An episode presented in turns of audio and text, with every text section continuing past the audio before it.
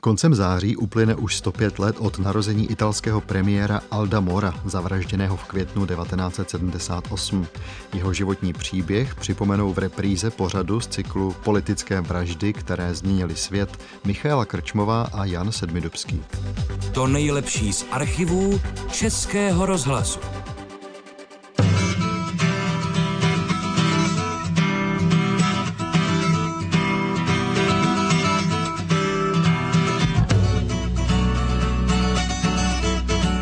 I think uh, in order to understand this historical phenomenon, we should play it into its own uh, context, broader and narrower. Mm. Abychom porozuměli tomuto historickému fenoménu, měli bychom se na něj podívat uh, v širším i užším kontextu. Především to byl neúspěch tzv. antifašistické éry v období první republiky letech 1945 až 1948, kdy na klíčových místech místech administrativy zůstaly stejné osoby starého režimu. A na druhé straně v Itálii existovaly největší komunistická a postfašistická strana v západní Evropě. A byl zde ideologický konflikt mezi tradičním katolickým a levicovým přístupem ve společnosti a politice.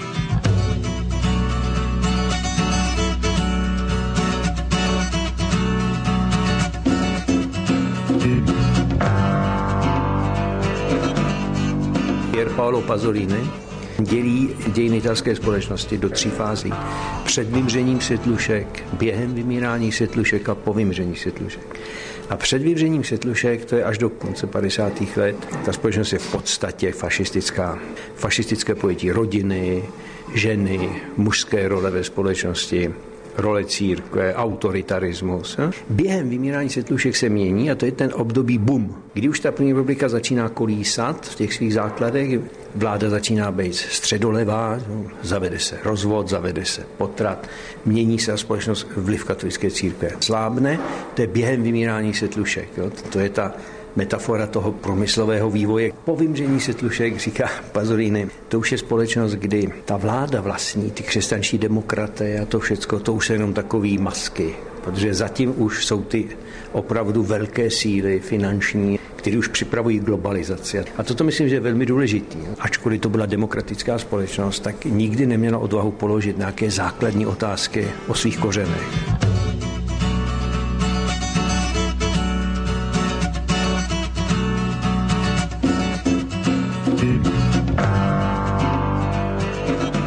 Italském prostředí se hovoří o e, konci 60. let, ale hlavně o 70. a 80. letech jako o takzvaných olověných letech.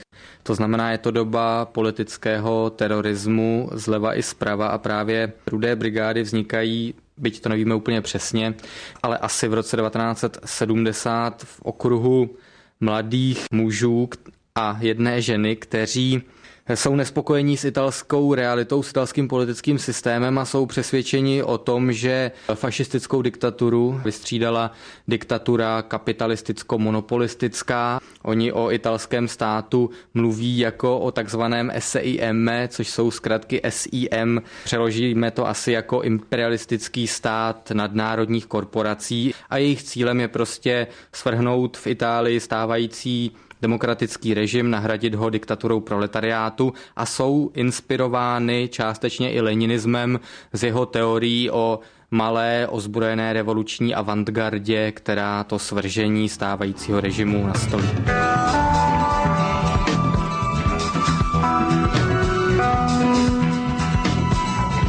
Aldo Moro a Rudé brigády. Český rozhlas uvádí rozhlasový dokument Michaely Krčmové a Jana Sedmidubského z cyklu Politické vraždy.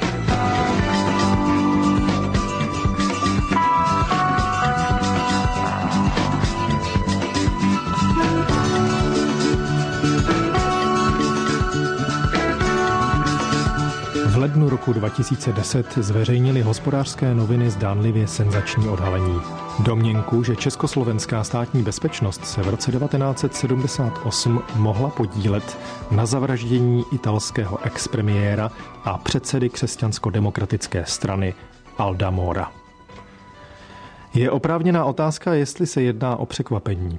Důkazy o kontaktech bývalého východního bloku s extremisty ze západní Evropy i z Blízkého východu patří mezi ta zjištění, na která už pomalu usedá prach všednosti.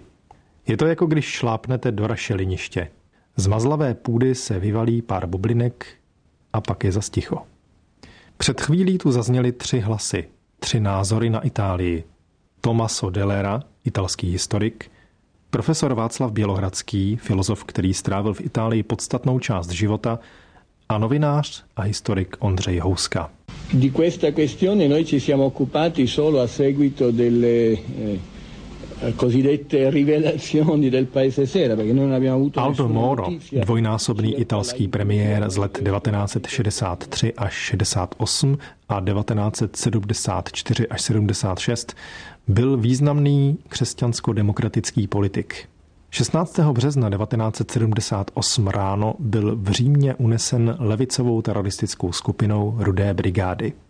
Při inscenované dopravní nehodě provrtali Mórův vůz jako řešeto. Pět mužů ochranky zahynulo na místě, ale předseda křesťanských demokratů vyvázl bez zranění. Bylo to dílo zvrhlé, ale absolutní profesionality. Únosci zvládli všechno bez zaváhání, na poprvé. Takovou zručnost člověk nemůže získat amatérským výcvikem někde na půdě. Takovou zručnost lze získat pouze ve výcvikovém táboře. Otázka zní, mohlo takové tábory provozovat i socialistické Československo? Jediným oficiálním zdrojem informací o případném napojení Československa na italské rudé brigády je u nás organizace spadající pod ministerstvo vnitra, známá pod zkratkou UDV. Doposud neuzavřený případ týkající se Alda Mora má na starosti vyšetřovatelka Eva Michálková. Odbor vyšetřování úřadu dokumentace a vyšetřování zločinu komunismu byl eh, postoupen v roce 2006 podnět dokumentační skupiny UDV, který se týkal podezření z možné podpory kterou v 70. letech mohly poskytovat bezpečnostní složky bývalého Československa italské teroristické organizaci Rudé brigády, a to především v souvislosti se spácháním únosu a atentátu na předního italského pravicového politika Alda Mora, ke kterému došlo v Itálii v roce 1978. Co to znamená, že mohli? Slovo mohli znamená, že se jedná o hypotézu, kterou musíme prověřit. V Římě jsme se na to též ptali italského historika s českými kořeny Francesca Kakama. Existují nějaké důkazy nebo máte informace o tom, že byly kontakty mezi levicovým hnutím rudých brigád a československou státní policií? Řekněme, že o tom velice moc se mluví od konce eh, komunistický režim, ale ty hlasy existovaly už dříve. Dokumenty italské tajné služby hodně mluvili o fakt, že v Československu existovaly nějaké tábory, kde byli italský komunisti emigranty a byli cvičeni pro nějaký teroristické činy. Emigranti, čili to byli Italové, kteří žili v Československu? Jo, to je úplně pravda, to není žádná legenda. Po druhém světové válce Československa byla, existovala italská politická, politická emigrace. Komunisty kteří utíkali z Itálie. Na začátku většina jeli do Jugoslávie, potom, jak byl ten Tito Stalin, ten tak eh, už Jugoslávie nebyla dobře komunistická. A takže nový, nová destinace začala být od roce 48 Československo. Ten Tito Stalin eh, rozbity eh, se stalo skoro stejně s vítězný únorem. Jestliže je tu ovšem podezření z dlouholeté spolupráce Československa a Itálie na bázi výcviku levicových extrémistů, naskýtá se otázka, nakolik příbuznými stranami si byly italská a československá komunistická strana. Italští komunisté ušli velmi zajímavou cestu až k odsouzení invaze do Československa v roce 1968, kterou odsoudili okamžitě poté, co k ní došlo, na rozdíl třeba od francouzských komunistů, kteří v určité fázi byli ve Francii podobně silní a přitom si stále zachovávali své stalinistické vidění světa. Italský komunismus se posouval mnohem dál a to už vlastně, řekněme, od konce 50. let velmi výrazně potom po roce 1968. Samozřejmě, že v jistém ohledu italská komunistická strana sdílela ty eh, názory, řekněme, nebo emoce demonstrujících studentů v ulicích, ale pro ty demonstrující studenty byla i italská komunistická strana součástí systému, který chtěli svrhnout, takže italští komunisté e, také nemohli počítat s, s tímhle hnutím jako nějakou svojí potenciální základnou, potenciálním spojencem. Prostě pro ty demonstrující nebyl velký rozdíl mezi křesťanskou demokracií a komunistickou stranou. Je také zjevné, že rok 1968 se v Itálii a v Československu rapidně liší. Stejně jako se Pražské jaro liší od pařížských barikád. Společné je ale to, že rok 1968 už navždy změní situaci jak v Československu, tak na západě. U nás dojde k normalizačnímu betonování pozic a zvyklostí, na západě vlna studentské revolty, i když časem opadne, nenápadně sebou vezme všechny dosavadní jistoty a odhodí mnohá dřívější politická tabu. Od studentského hnutí k teroristickým činům je jistě potřeba urazit nějakou vzdálenost, i časovou. Někdy stačí sedm let. Mé přednášky byly velmi, byly solí v očích té radikální části univerzitní mládeže. Různě mě rušili, třeba bouchali dveřma během přednášek. Já mluvím kolem roku 75, no, 6.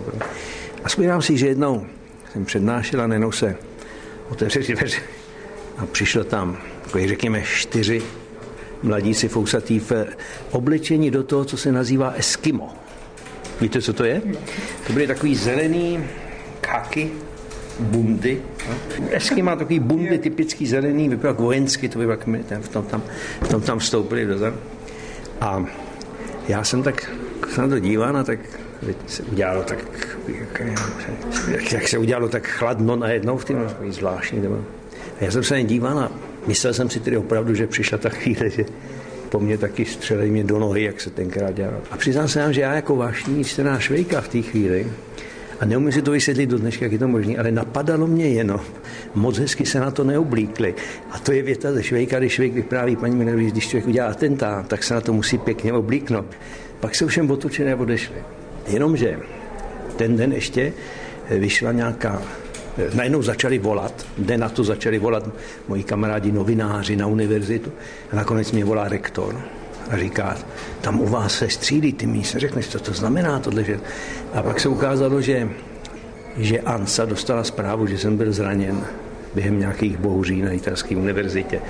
Nebyla to pravda. No ale pak tak lidé, kteří tomu rozuměli, mi řekli, abych se na čas Mohl to být omyl, ale maky nemusel, tak jsem jel tuším na měsíc do Ameriky tenkrát.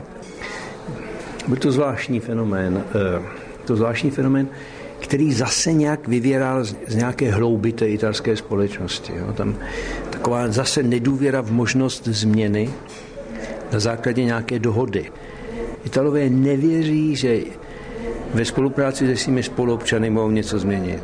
Musí přijít někdo silný to tak převládá. I dneska do jisté míry, i když ta společnost je demokratická a vždycky ta italská demokracie přežila. Vzpomínám si, že nějaký slavný politolog napsal, že zatímco některé demokracie jsou takové Rolls Royce, který přijedou a teď ta, takže ta italská demokracie je taková polámaná Fiatka, která ale furt drží a furt jede a nikdy se nezastaví. A je to svým způsobem pravda. Takže nechci, aby tento náš dialog tady vypadal. V užším kontextu je zde otázka, zda protestní hnutí v roce 1968 v Itálii mělo spojitost eh, s rudým terorem, s rudými brigádami. Tohle je velmi diskutovaná otázka, protože součástí roku 1968 bylo období, které nazýváme horkým podzimem, kdy dělníci a dělnické organizace protestovali. Po celé Itálii byly generální stávky v továrnách na severu, protože chtěli nové smlouvy s vedením firem. Dosažené dohody vyvolaly v některých částech společnosti extremistické nálady.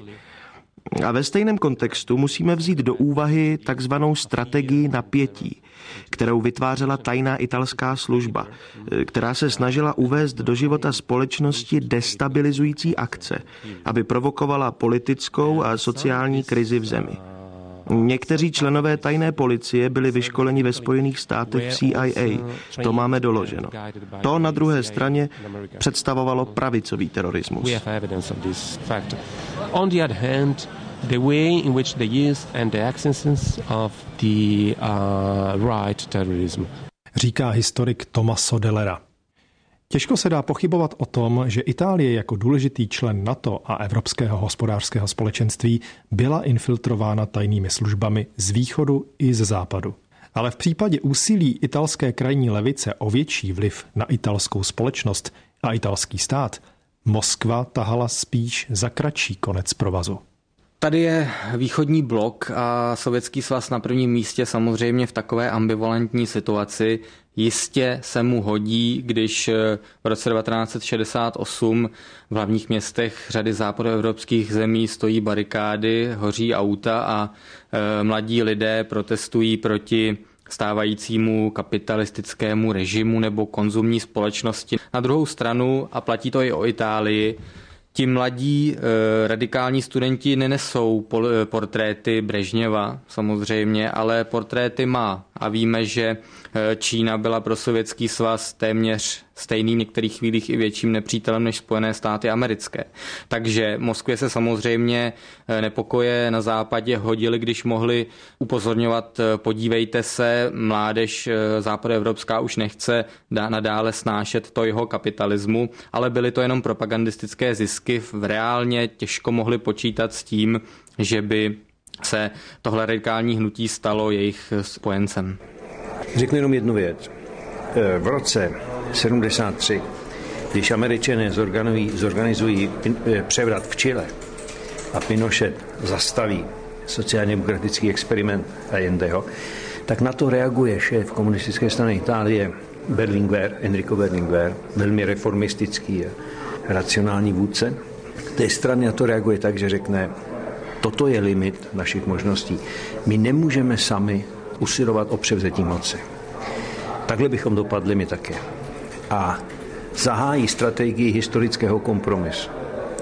A historický kompromis spočíval v tom, to byl poslední velká ideologie první republiky před příchodem Kraxiho, před příchodem té změny, která pak vedla k akci Čisté ruce, k Tangentopoli. Ta idea historického kompromisu bylo, jsou jenom dvě velké lidové strany, politické síly lidové v Itálii. Komunistická strana a křesťanská demokracie křesťanští demokraté, demokraté s nadšením přijímali tuto teorii. Že v tom viděli konečně jakési řešení. Jo? Že ty dvě velké lidové síly se konečně, se konečně setkají a budou vládnout oni. Celá tato strategie končí, ten historický komis končí únosem a zavražděním eh, Mora. Ale co to způsobilo? Jakmile se ta strana posunula ke křesťanské demokracii, tak jakoby to prostěradlo tady a teď vykukují ty nahé nohy.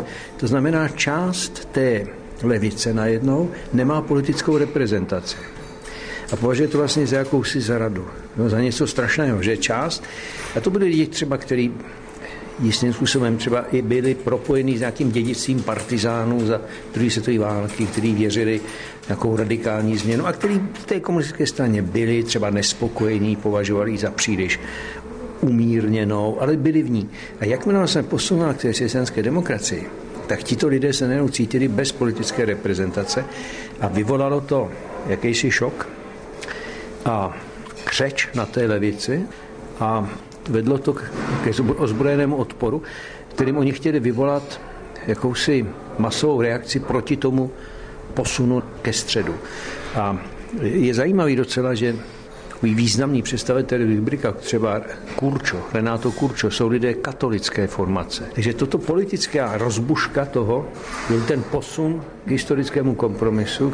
Druhý problém těch lidí brigád je zase určitá tradice jakéhosi absolutismu, patrně taky katolického vlastně původu, ta idea, že vlastně zákon je něco transcendentálního. To není něco, na čem se lidi dohodli a může se to změnit. Ten zákon nějaká pravda, které, takový to zvláštní pojetí zákona jako něčeho. To ty rudé brigády v sobě měly jakoby takové vyšší instanci, kterou oni v obrovském rozporu s tradicí italské společnosti.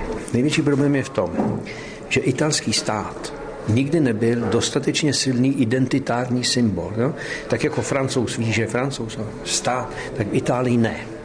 A mnoho lidí, řekněme většina společnosti, vidí v té katolické církvi jakýsi identitární symbol. A tím pádem je ta společnost velmi rozpolcená třeba i ve svém vztahu k legalitě, k roli státu ve společnosti a tak dále. Ta, ta role, role církve je velmi negativní, protože ona je jakýmsi substitutem identity. Taky protože ona po dlouhou dobu bojovala proti tomu státu. Že? Tam je dlouhá historie sporu mezi státem a církví a až až do roku 29 v podstatě, kdy Mussolini podepisuje Concorda, církev zakazovala katolíkům volit, no, protože ten stát byl nelegitimní. Dovedete si představit, jaká váha vlastně leží na, na, na dějin, politických dějinách té země, když vlastně katolická církev ten stát negovala po strašně dlouhou dobu, vlastně až do roku 29.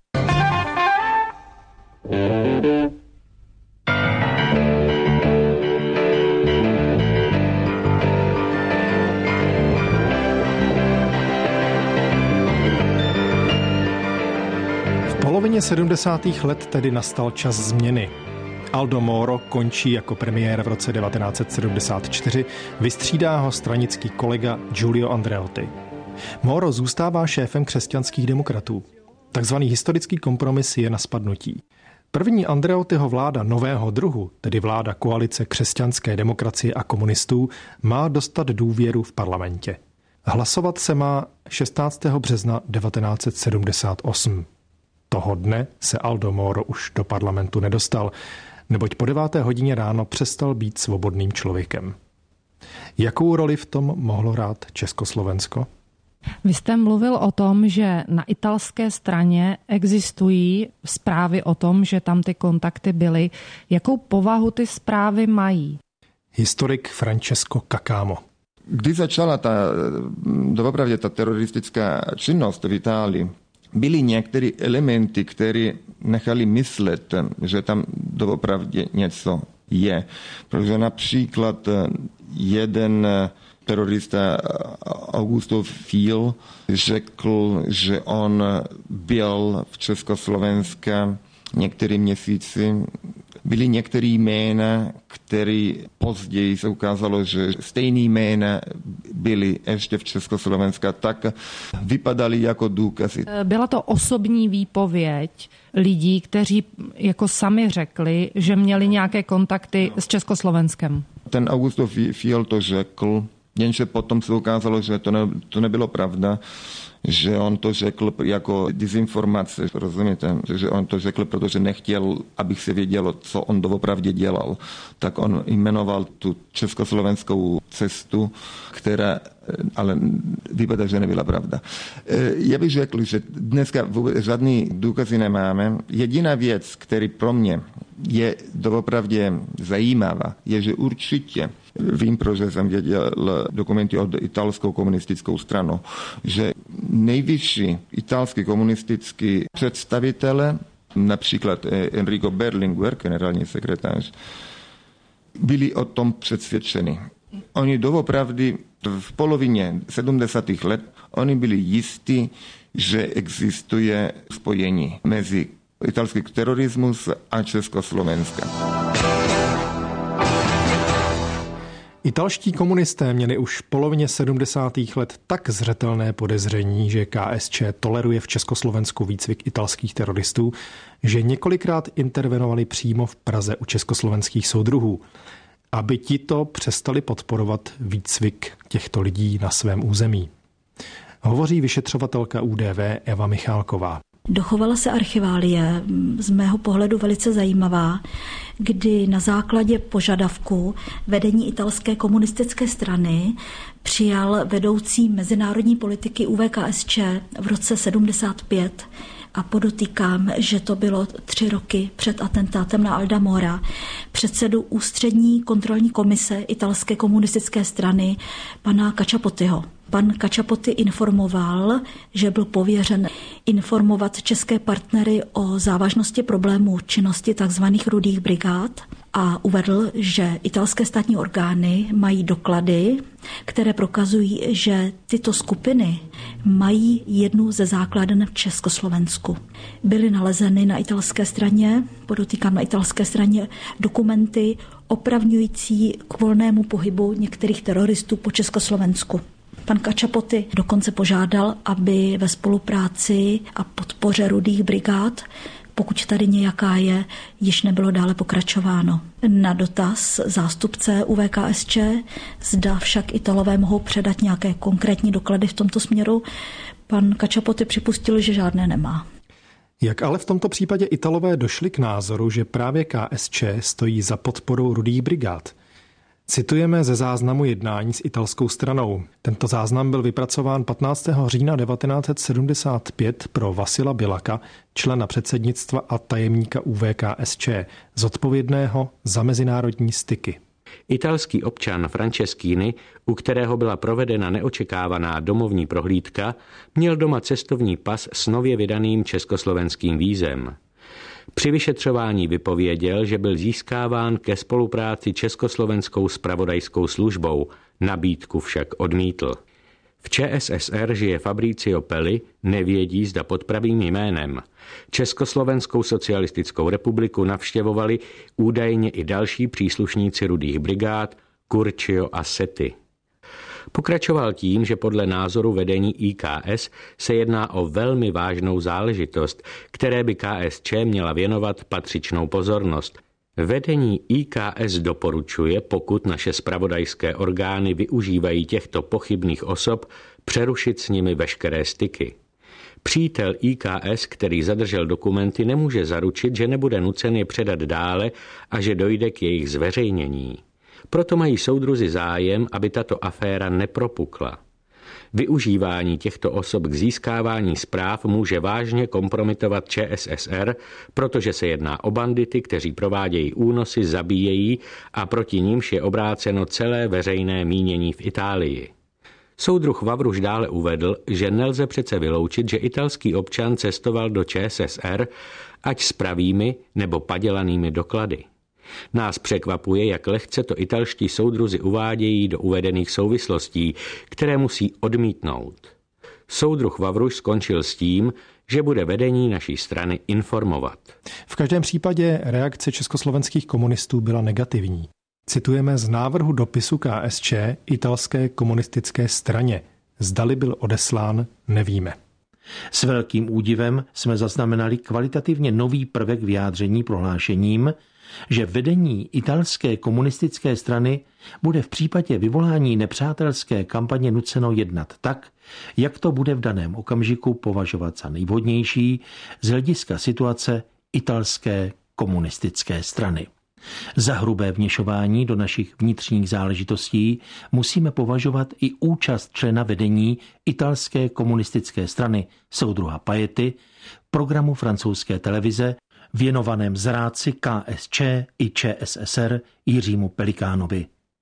Jeho vystoupení vyvolává vážnou pochybnost o upřímnosti tvrzení tlumočeného delegací vedené soudruhem Makaluzo, že totiž italská komunistická strana nemá a nebude mít žádné styky s československými emigranty nebo osobami, které zradili a byly po roce 1968 z řad komunistické strany Československa vyloučeny.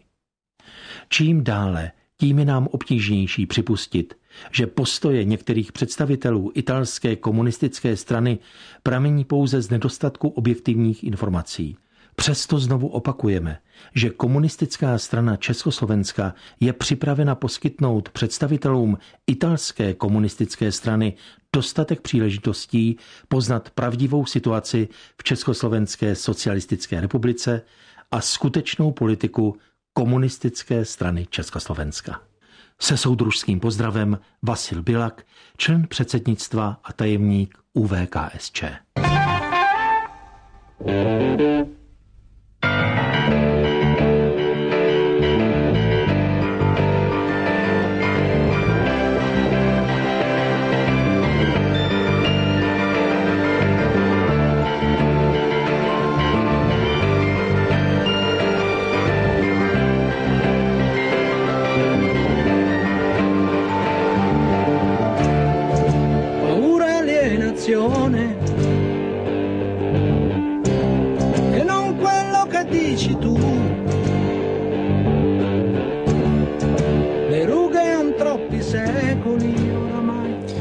Další indicie pochází už z doby, které se bývalý italský ministerský předseda Aldo Moro nedožil. 1. července 1979 vyšel v italském kulturně politickém časopise Il Borghese článek nazvaný Cizí spolupracovníci italského terorismu. Pro Československo nevyzníval dvakrát příznivě. Mezi obdobím roku 1940 až 1950 komunisté, kteří se podíleli na činnosti organizace Volante Rossa a v důsledku toho po nich pátrala italská policie, uprchli do Československa, kde našli azyl a říká se, že zde žijí dodnes. Rovněž Francesco Moranino, známý komunistický partizán, který se dopustil politických zločinů i jiných, sídlil v Československu a pracoval v rádiu Praha až do chvíle, kdy byl omilostněn prezidentem Italské republiky a v zápětí zvolen do Senátu za PCI. Rádio Praha vždy vysílalo programy v italštině. Politický komentátor Giorgio Galli pozoroval, že během studené války bylo běžné vyslechnout, jak komunisté z regionu Emilia hovoří o rádiu, co by o našem rádiu. Státní bezpečnost eh, prováděla monitoring zahraničního tisku. To byla naprosto běžná praxe a právě v této souvislosti zmíněný článek objevila. Jeho obsah pak dala k dispozici vysokým stranickým orgánům a představitelům ministerstva vnitra. Skutečnosti v něm uvedené se totiž jevily jako poměrně závažné. Hypotéza týkající se události Moro byla zpracována skupinou soukromých občanů, obyvatelů čtvrti, kde se únos odehrál, kteří zdůrazňovali svou znalost topografie oblasti a zvyků místních lidí, včetně zmizelého statisty. Tato skupina nesouhlasí s oficiální rekonstrukcí únikové cesty, protože ji pokládá za příliš dlouhou, úzkou a plnou zatáček. Domnívá se, že jiná cesta, která by byla snadno průjezdná v 9 hodin ráno, což je doba únosu, by dovedla teroristy spolu s jejich obětí do rezidenčního komplexu budov, kde se nacházelo československé velvyslanectví. Oba dva vchody velvyslanectví jsou hlídány vrátnými. Podle toho, co se říká, vrátnému budovy se v dobu, kdy únos probíhal, nepodařilo telefonicky spojit s velvyslanectvím. Říká se navíc, že během oné doby byli viděni na velvyslanectví nezvyklí návštěvníci. Ráno 9. května, kdy bylo Mórovo tělo navráceno jeho únosci, na velvyslanectví probíhala recepce a auta hostů blokovala všechny příjezdy do ostatních budov v komplexu, a to do té míry, že nikdo nemohl odjet. Podle toho, co se říká, skupina předložila své námitky policii, ale nikdo z žalobců nebyl vyslechnut. Existenci jakýchkoliv podezření o tom, že Husákovo normalizované a poklidu toužící Československo by mohlo být zapleteno do mezinárodního terorismu, pochopitelně byla pro komunisty ve vedení státu nepříjemnou zátěží. Článek z Il Borghese je pochopitelně do jisté míry spekulativní materiál, ale na druhou stranu se nejedná o žádný bulvár. Byla v tom spíš snaha o analýzu na základě dostupných možností a dostupných informací. Těch moc nebylo. Já jsem trochu skeptický, že dneska, i kdyby existoval, by se něco na, našel. A co říkáte na zprávu, že údajně Aldo Moro po únosu uh, byl vězněn nějakou dobu skrýván, ne vězněn, řekněme skrýván, na československé ambasádě v Římě. To mi se zdá úplně nepředstavitelný. Československé tajné služby, i, i kdyby něco udělali, myslím, že by nebyli tak eh, blbí, aby to udělali přímo. Dodává historik Francesco Caccamo. O všem se má pochybovat, jak pravil oblíbený citát Karla Marxe, který se ale na transparenty nikdy nedostal, tedy ten citát. I v případě československé účasti na atentátu panují víc než pochybnosti. Kromě toho historik má věřit jenom tomu, co viděl na vlastní oči a to, co viděl černé na bílém, prověřovat ze všech možných úhlů. Přímo československé velvyslanectví úlohu při Mórově únosu a věznění s největší pravděpodobností nehrálo. Rozporů je ale stejně poměrně dost. Pro tuto chvíli se spokojíme jenom s prostým výčtem takzvaných náhod – Prokázalo se, že v době atentátu byl velmi blízko místa činu jistý vysoký důstojník italské tajné služby. Údajně mířil ke svému známému na oběd v 9 ráno. Italská policie hledala Alda Mora všude možně, mimo jiné i na základě spiritistických seancí. Úkryt expremiéra objevila těsně poté, co ho rudé brigády přemístili. Na odstranění Alda měli údajně zájem američané, kteří se dívali velmi kriticky na plánovanou koalici křesťanských demokratů a komunistů. A tak dále. Vznikla řada konspiračních teorií, že lidem, jako je třeba právě, nebo byl právě Giulio Andreotti, se Mórova smrt vlastně hodila, ale jsou to opakují jen spekulace. Byla vůbec nějaká šance Alda Mora třeba vypátrat a osvobodit pomocí nějakého protiteroristického komanda? To jsou samozřejmě věci, které na veřejnost neproniknou, ale je jasné, že italská, italské tajné služby, italská policie se snažili Mora osvobodit. Nepovedlo se jim to. A opět je tady prostor k obrovským konspiračním teoriím, že vlastně část tajné služby byla v tomhle komplicem rudých brigád, protože se jí hodilo eh, zmizení Mora z politiky, i když z jiných důvodů jistý šéf italské tajné služby se předtím pokusil o státní převrat. Máme tady z konspirační teorie také toho směru, že za eh, únosem a vraždou Mora stála CIA, protože Amerika byla striktně proti, aby italští komunisté získali podíl na moci, což prosazoval Al do Moro, ale e, můžeme pravděpodobně tyhle teorie odkázat do říše pohádek. Mnohá tvrzení o pozadí únosu a atentátu jsou prokazatelná asi jako stopa v písku, kterou smete první přílivová vlna. Jenže tak to bývá se vším a smyslem konspirace obvykle je zamést stopu tím, že vypustím do okolí co největší množství často absurdních hypotéz. Podstatné je, že rudé brigády zaútočili nejenom na Aldamora, zaútočili na samotný symbol italské demokracie, jakkoliv nedokonalé. Prosím, kdo volá? Máte napíchnutý telefon, ale to nevadí. Takže to bude na vás, abyste to oznámil rodině. Ale kdo volá? Rudé brigády. Řekněte rodině, že najdou tělo Alda Mora v ulici Kajetány. Jasný? Ano. Bude tam stát červený Renault 4. První čísla na značce budou N5. A já jí musím zavolat? Ne, půjdete tam. To nemůžu. Musíte tam jít. le nostre labbra Stařičký papež Pavel VI. sloužil jedno z nejsmutnějších bohoslužeb svého života, když pochovával Alda Mora. Rodina se obřadu nezúčastnila na protest proti tomu, že se s Mórem přijdou rozloučit v první řadě politici, kteří odmítli s teroristy jednat o jeho svobodě, což byl v Itálii bezprecedentní postoj. per la incolumità di Aldo Moro, di questo uomo buono. Tak tam zase hraje velkou roli to, že ta společnost, ta křesťanská demokracie vlastně, ona nikdy nebyla reprezentantem státu. Filozof Václav Bělohradský. No, nebo toho, co by se řeklo stát v takovém tom hlubokém slova smyslu. Ona byla vždycky přátelé, rodina, no, to byly její hodnoty. Až teprve na, na mrtvole toho mora se ta křesťanská demokracie prohlásila stranou státu, která nebude nikdy jednat s jeho únosci a, to, a bylo to v zajímavém rozporu vlastně s dějinama té křesťanské demokracie, která byla vždycky spíš rodina, spíš přátelé, jaký stát, stát je vedlejší. A z toho vězení Mamoro píše, když si přečtete jeho dopisy, on píše právě o tom, my, vy musíte jednat, protože my, křesťanští demokraté, my nejsme žádní fanatici raison d'etat. Pro nás je nejdůležitější člověk, rodina.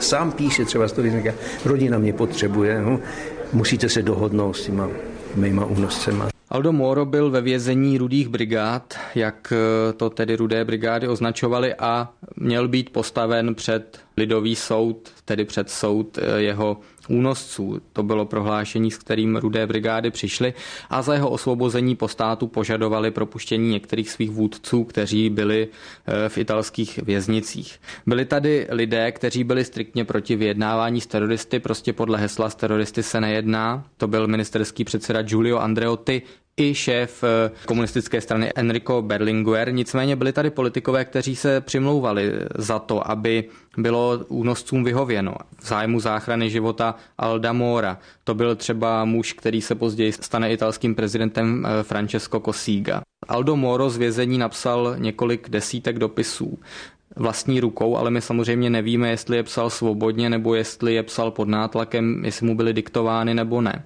A z těch dopisů je patrná určitá míra frustrace nad tím, že jeho kolegové politici, které samozřejmě všechny osobně znal, neudělali více pro jeho záchranu. Dokonce si vymínil, že jeho pohřeb nebude státní, bude bez účasti veřejnosti, bez účasti politiků, pouze v striktně v rodinném kruhu, což jeho rodina po jeho smrti skutečně dodržela. Každopádně je jasné, že pro rudé brigády byl únos a vražda Mora zásahem do srdce státu, tak to přímo nazývali. Měl to být asi burcující čin, eh, k nějaké změně režimu, možná povstání k odmítnutí prostě té stávající situace, což se naprosto nesplnilo. Okamžitě po únosu Mora eh, vypukla v Itálii generální stávka proti rudým brigádám, proti tomu činu. Studenti vyšli do ulic po tisících na podporu Móra, byť to pro ně do té doby byl také nepřítel. Tisíce studentů, ne samozřejmě všichni, bohužel, kteří demonstrovali v 68. roce proti režimu, jehož byl Moro představitel, tak se teď odvrátili takhle symbolicky od rudých brigád.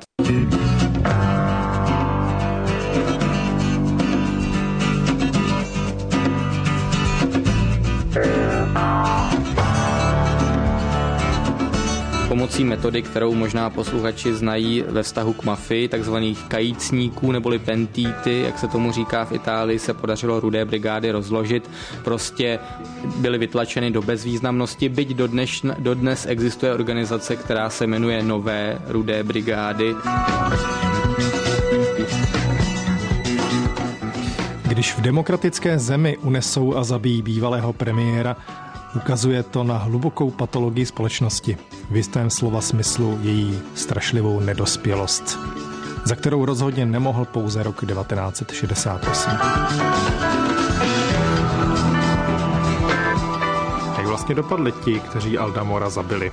Většina eh, těch, kteří se na tom podílela, byla buď zabita policií, například v přestřelkách, třeba při identifikaci na dálnici automobilu se podařilo policistům odhalit člena nebo členku rudých brigád.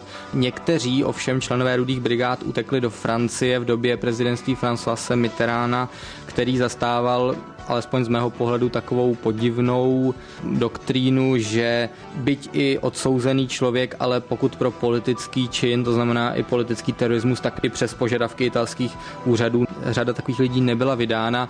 Nedávno, je to asi rok, rozbouřil italskou politickou scénu případ, kdy Brazílie odmítla vydat usvědčeného teroristu a vraha do Itálie s argumentem, že to je politický zločin, takže tento muž se svobodně pohybuje v Brazílii. Zbývá otázka italské sebereflexe doby rudých brigád. Je tam deficit toho, co se nazývá nějakým v sociologických hantýrce se nazývá civic culture. Je tam ten nedostatek kultury kritické sebereflexe. No, to, Snad to patří trošku i k takovým tím rysům italské společnosti, která nemá ráda nějaké hloubky, že, která na to je příliš dobré víno a dobrá kuchyně a je tam, žije se dobře, zase do velkých hloubek historických se potápět nebude.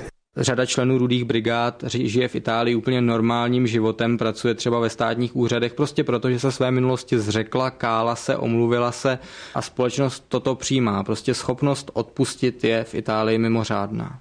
Vraťme se ale ještě do úřadu dokumentace a vyšetřování v Praze.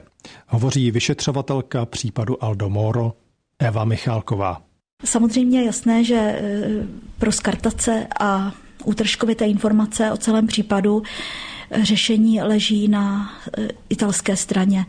Nezbyla jiná cesta, než se na italské partnery obrátit, a to prostřednictvím Interpolu, s jasnými otázkami kdo stál za atentátem na Aldamora a zda osoby, které italská justice odsoudila, pro uvedený trestný čin jsou ochotny mluvit. Pokud ano, nechť mluví o důkazech, které by směřovaly nebo nesměřovaly k podílu bývalého Československa na atentátu. S tím, že jsme předali konkrétní otázky, Například v případě, že spolupráce rudých brigád a československých bezpečnostních orgánů byla zjištěna a věrohodně prokázána, tak kdy a kde k ní docházelo, jakou formou.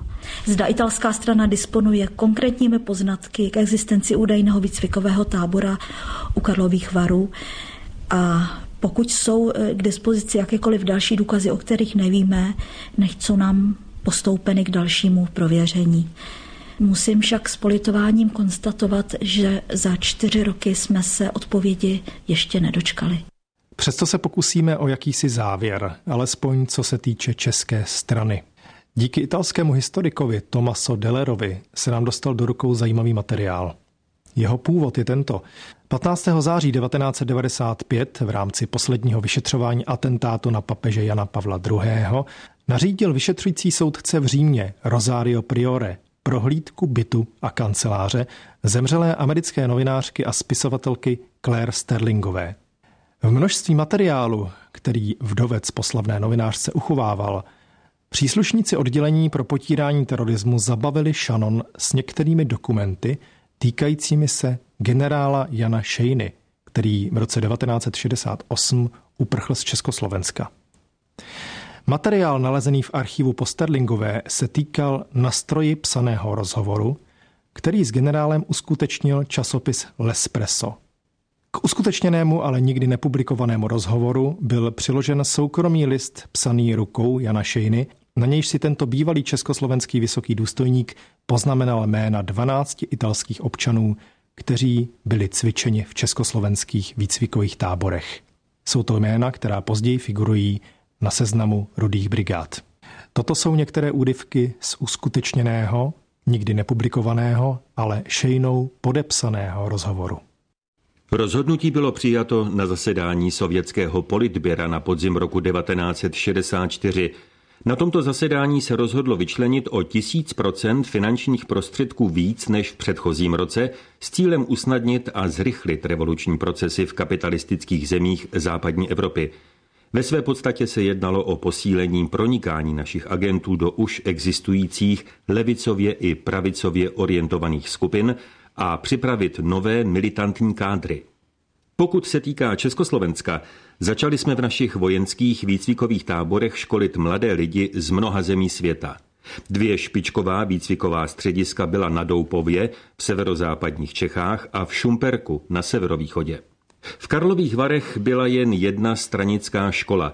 Na západě se to lidi pletou, protože si neuvědomují, že skutečným výcvikovým střediskem byl Doupov, který se nachází 30 mil na jih od Karlových Varů, stále ale v Sudetech. A v čem spočíval výcvikový plán? Cvičení, sabotáže, zacházení se zbraněmi a minomety, taktiky partizánského odboje a podobně. Jednou z hlavních vlastností těchto kurzů bylo, že každý účastník byl cvičen osobně a zvlášť. Nesmělo se stát, aby se dva kandidáti na terorismus během výcviku vůbec setkali. A kolik cizinců se v Doupově a v Šumperku vyškolilo? Tak na začátku roku 1964 jich bylo jenom 16, 12 Italů a 4 západní Němci. Poté položka, nacházející se v černých fondech rozpočtu obrany, určená na výcvik, každým rokem rostla. V roce 1967 činila 126 milionů československých korun, což odpovídá pár desítkám milionů dolarů. V tom roce jsme vyškolili 96 osob. 40% bylo ze západní Evropy, včetně Skandinávie, ostatní z Jižní Ameriky, Středního východu a Afriky. Řekl jste, že si pamatujete, že mezi cvičenci v Doupově byl Gian Giacomo Feltrinelli, Fabrizio Pelli, Augusto Víl, Alberto Franceschini. Odkud tato jména máte? Před opuštěním Československa v roce 1968 jsem si v rychlosti poznamenal vyhrazené informace, ke kterým jsem měl přístup. Tato jména jsem si pak asi po roce přepsal do svého diáře, když jsem byl už v Americe v bezpečí. V tom diáři jsou i jiná jména. O různých tajemstvích se můžeme dohadovat, jak dlouho budeme chtít. Konec konců vždycky někdo zakvedlá sedlinou a z ní se vyvalí pár bublinek, aniž by to vzbudilo větší rozruch.